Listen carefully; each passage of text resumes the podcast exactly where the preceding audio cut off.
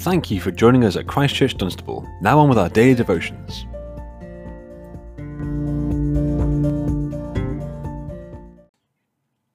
Welcome back to our bite sized Psalms devotions. It's the start of a new week, but we aren't starting a new psalm just yet. Oh no, we're finishing off, a, finishing off a lengthier psalm this morning, one that started last week. We are in Psalm 69 still. Now, this is another wonderful psalm which we see David the psalmist starting the psalm crying out to the Lord amidst deep suffering and ending the psalm with praise. Because once again, God has brought his people out of a tight spot and has saved his king. This morning we are going to be reading the closing verses of Psalm 69, reading verses 34 to 36. So let's read them, shall we? Let heaven and earth praise him, the seas and all that move in them for God will save Zion and rebuild the cities of Judah. Then people will settle there and possess it. The children of his servants will inherit it, and those who love his name will dwell there. These verses are verses of great assurance in God. After all David has been through, he's able to look towards God and know that God will be the one who restores him and his people. Now, in these verses, we see a call for all creation to praise God. All those in heaven or in the sky, all those on earth, and all those in the seas and the seas themselves. Hopefully, you find yourself somewhere in those categories. We should praise the Lord. And then David spends the last two verses explaining why. And interesting, interestingly, these verses are prophetic.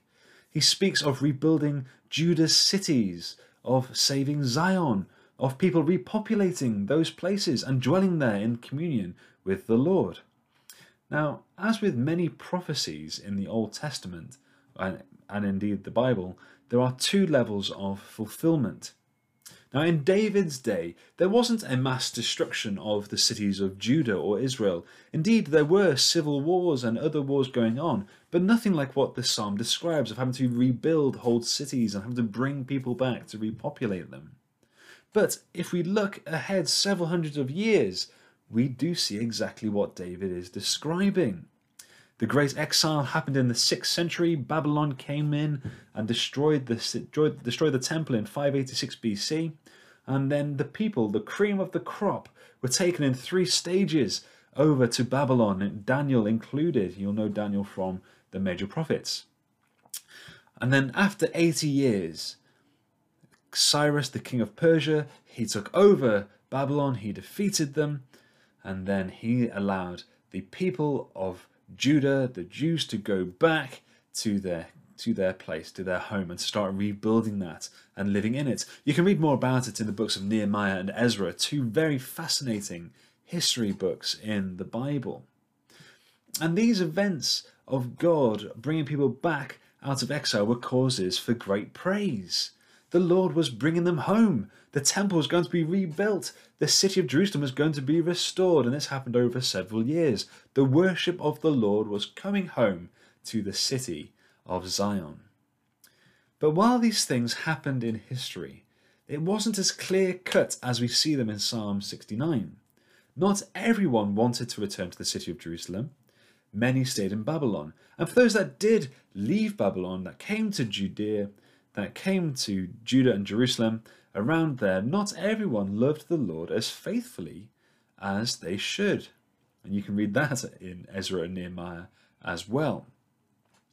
And that's when we have to look further ahead to see if the Lord is speaking of something even further, even greater, even more wonderful than that primary or that first fulfillment of the prophecy.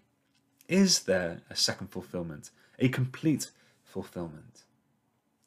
And joyfully, as we read the rest of the Bible, looking to the New Testament, looking to the Gospels, looking at Jesus, we can say, yes, there most certainly is. The languages of verses 34 to 36 is steeped in the coming together and rest restoring of God's people to himself, rebuilding that which was broken. The word Zion is often used for more than just the physical city of Jerusalem, but encapsulates the concept of the kingdom of God, God bringing his kingdom, his people together. The place where God dwells and where his faithful people live together with God. What a wonderful place that will indeed be. And as we look at this psalm, we look beyond Cyrus and the Persians, whom God used to restore the Jews from exile back in the 6th century. And we look ahead to Jesus and see the one who restores people of all nations through the forgiveness of sins received through grace by the dying of Jesus on the cross. And in believing in him, that they may dwell not in an earthly city, but in an eternal city in the kingdom of God, in the presence of their King in Zion. That truly is a reason for the whole of creation to praise those in heaven, those on earth, and all those things swimming round in the sea, because on that day, when we enter into the city of God on the final day, all things will be renewed. No more sin, no more pain, no more sufferings, and we will dwell face to face with our great God and King. That truly is a reason to praise. What great assurance there is in David's words here. He was speaking of something that wasn't going to happen for many, many years, and what we are looking forward to still. So let us be the people described in verses 35 and 36, the ones who settle in God's kingdom, the ones who love him and dwell with him, dwelling in his city forever. Let us not lose sight of that or become impatient, let's trust the Lord with full confidence, as David has here, and to know of his saving grace through Jesus Christ. Let's pray. Dear God, we thank you that you speak so beautifully.